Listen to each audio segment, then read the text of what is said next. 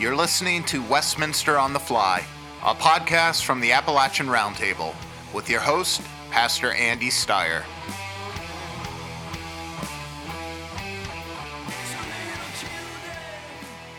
Hello, welcome everyone. My name is Andy Steyer. I am the pastor of Kanawha Salines Presbyterian Church in Malden, West Virginia. If you are unfamiliar with where Malden is, it is a few miles east of the capital city of Charleston. I've been here for almost two years now. It'll be two years in March of 2021, serving as pastor of this little congregation, a little congregation which belongs to the Presbyterian Church in America. I'm glad to be here. I'm glad to be serving. And I want to say just a few words as we begin concerning this podcast, uh, why we're doing it, what the goal is. Some of you may know me personally. And if you are my quote unquote friend on Facebook, you know that uh, I have a tendency to sort of look down upon what you might call celebrity pastordom. Uh, I'm not a big fan of pastors trying to build brands pastors sitting around on social media all day, making memes out of their own sermon quotes, trying to sound and look profound and all of that. I'm very much in the mindset that pastors should be primarily focused upon faithfully shepherding the congregation over whom the Lord has called them. And so the guys in the Appalachian Roundtable will tell you I've been a little reluctant to take things on like doing a podcast, and it's it's not because I don't support the work of Appalachian Roundtable. I think their intention in developing resources by Appalachians for Appalachians is very valuable. Uh, but they'll tell you because of my own uh, personal beliefs and and sort of convictions, I've I've been reluctant to sort of get involved in any meaningful way. Uh, however, I I do see again I do see the value in having resources created for and by people living in the region of Appalachia. Uh, especially in this culture, which you know, I think it's it's probably safe to say Appalachians are are very wary of quote unquote outsiders. Uh, and so, as I talked to the guys in Appalachian Roundtable, they approached me with this idea of me doing a podcast uh, based upon the Westminster Standards. Um, as I talked with them more and thought about the purpose of that podcast, I just uh, came to the place where I thought, you know, if I can if I can support this work and by by helping to create some resources uh, for Appalachian people, then you know, okay, um, I'll I'll give it a shot. We'll see how it goes. Uh, if it's something that becomes too taxing on my time, then you know I can always I can always bail. But uh, as of right now, uh, we're giving it a shot. Uh, it's our goal, it's our hope with this podcast to first make our way through the Westminster Shorter Catechism and then move on to the larger catechism. And when we are done with that, uh, work our way through the Westminster Confession of Faith. These three documents are known as the Westminster Standards. They are part of the official doctrinal statement and constitution of the Presbyterian Church in America, as well as other uh, what you might say theologically conservative, confessionally reformed uh, Presbyterian churches uh, throughout the world, really. If you're unfamiliar with the Westminster Standards, let me just give a, a super brief history 10,000 foot view. Uh, in the 1600s, as the Reformation was expanding throughout England, there began to be several factions of groups rising up. The Puritans, um, who are maybe more Congregationalists, the Anglicans, of course, uh, the Presbyterians in Scotland and in Ireland. And Parliament at that time became very concerned with the uh, various divisions among Protestants. Now, the Anglicans at that time had already developed a reformed confession of faith known as the 39 Articles. However, Parliament thought that the 39 Articles perhaps could be revised uh, so as to unite the various Protestant groups in England at the time. And so they called an assembly of Protestant Reformed pastors together, pastors and theologians who met at Westminster Abbey. This became known as the Westminster Assembly. And as the Westminster Assembly met, they produced uh, the Westminster Confession of Faith, as well as the shorter catechism, the longer catechism. And they also produced a directory for public worship and uh, what you might call in today's language a book of church order, a book of, of church polity, government discipline, and so on. However, because of various social political issues in England in the 1640s when this was being worked upon, the uh, Westminster Standards never really had the impact in England that Parliament was hoping it would have. The Scots, however, took the documents back to Scotland, where they were really embraced by the Scottish Presbyterians. And this is then how the Westminster Standards became the doctrinal standards for the Presbyterian Church, Presbyterian Church, even to this day. That, again, that's just a 10,000 foot view, very briefly, on the history, the formation of the Westminster Standards. Now, as we talk about catechisms, what are catechisms? Catechisms are just a series of questions and answers designed to help teach and instruct people in the doctrines of our faith. Uh, and so the shorter catechism is a series of shorter questions and answers. Uh, historically, they've been used to instruct uh, children and I would say even uh, young new believers. And then the larger catechisms, um, when we get to the larger catechism, you'll see they're quite expanded Catechisms are something that were widely used uh, throughout the history of the church. Uh, unfortunately, over the last 150 years or so, we've really moved away from using catechesis as a means of instructing the people of God. And I think it's safe to say that uh, we have now ended up with both a laity and um, and church leaders who are maybe less educated. I hate to say it that way, but I, I don't think anybody can look at the history of particularly evangelicalism in the West. I don't think anybody can look at the evangelical church today and say that Christians are more educated, more well versed in doctrine and theology and the scriptures than they were 150, 200 years ago when catechesis was uh, regularly used both by churches and by families in their in their home worship. So I think this is a valuable tool to teach the faith to God's people. It's a valuable tool for me as a pastor, as uh, I I continue to uh, use catechisms in, in my own personal life to guide and direct me in my doctrinal thinking. And uh, so there's there's a lot of value here, and I think that something was seriously lost when the church in the West began to move away from making use of catechesis. Now, remember, of course, catechisms are only valuable so far as they accurately summarize the teachings of Scripture.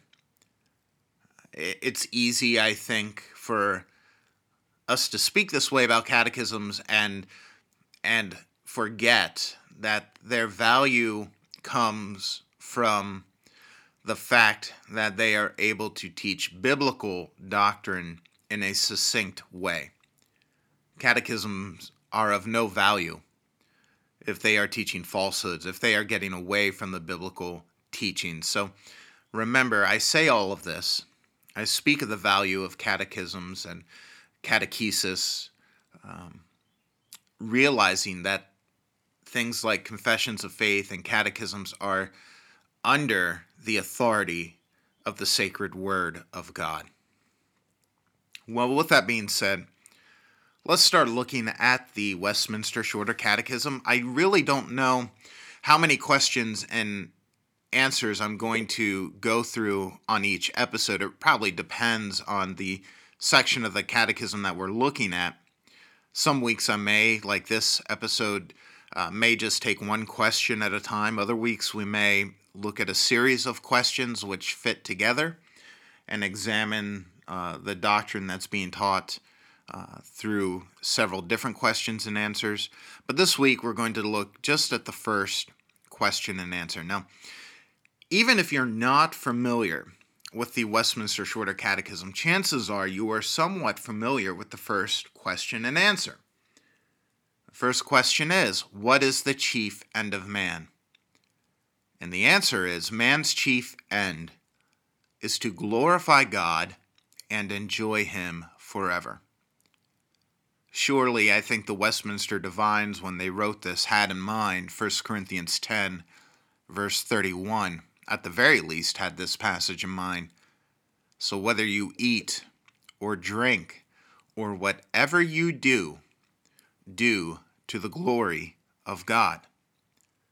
You have to wonder if you took a room full of, say, 100 uh, Bible believing Christians. You brought them together in one room and you asked, What is your chief purpose? What is your primary purpose? Why were you created? I wonder how many of them would say, I've been created to glorify and enjoy God.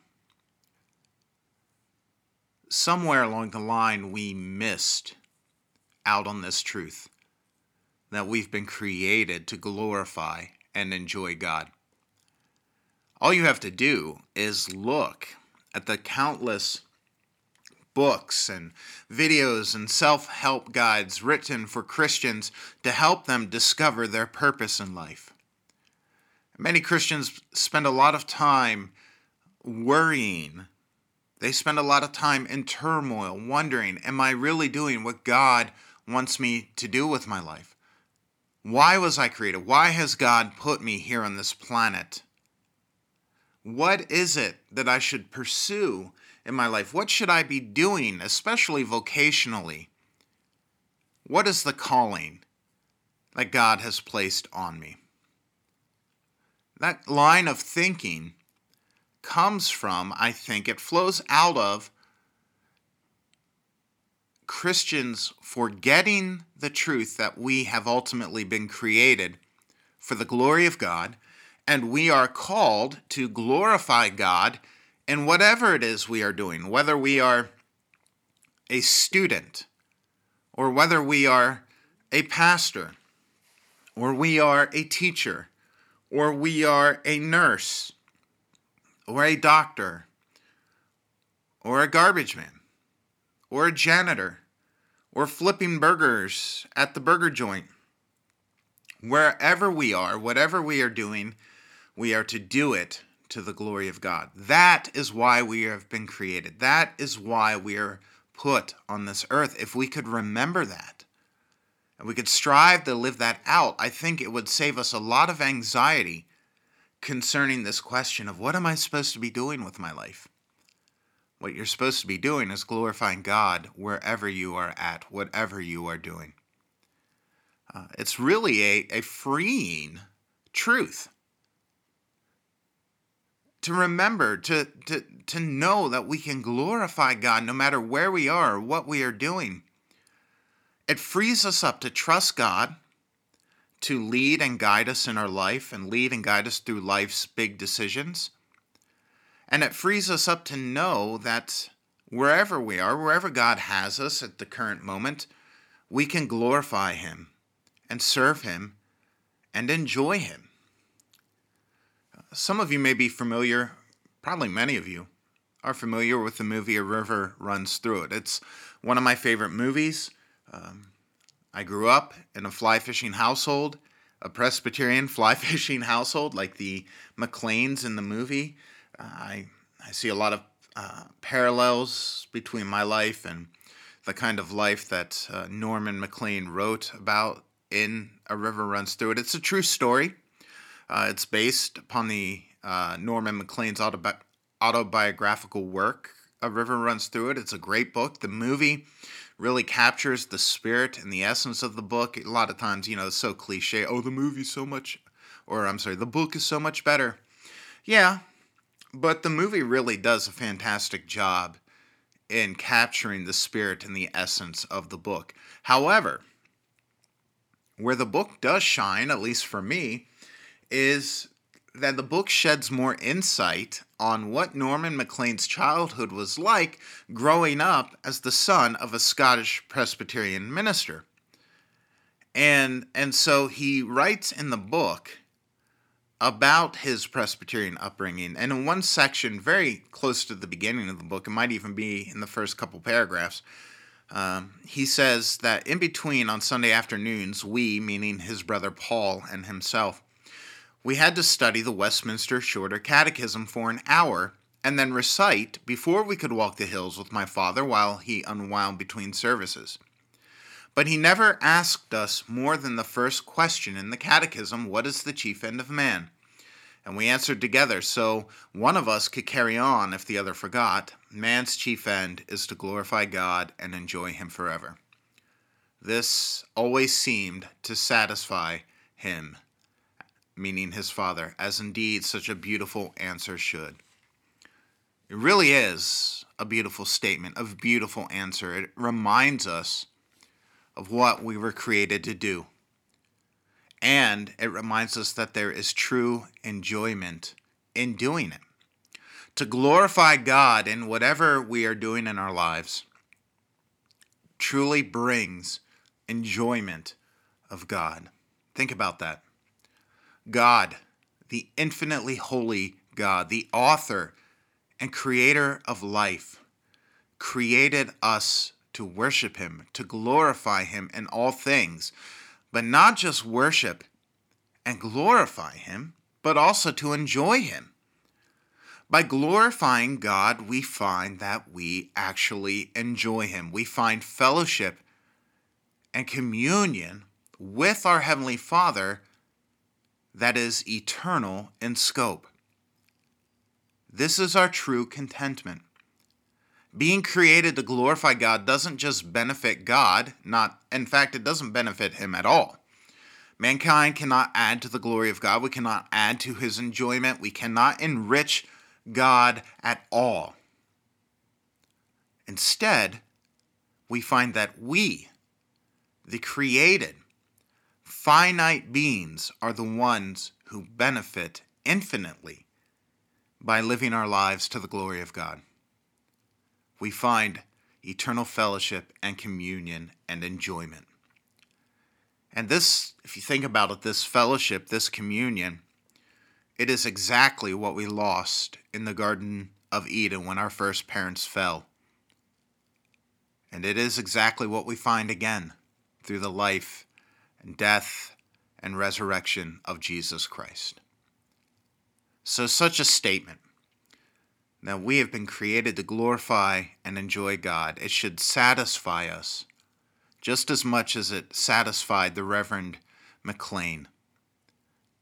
You know, do we really see the beauty in this statement?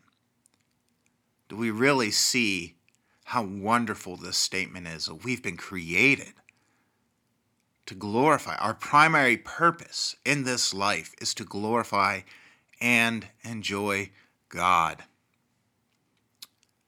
Paul's statement, as I referenced earlier, 1 Corinthians 10, we realize Paul's statement is indeed challenging to us.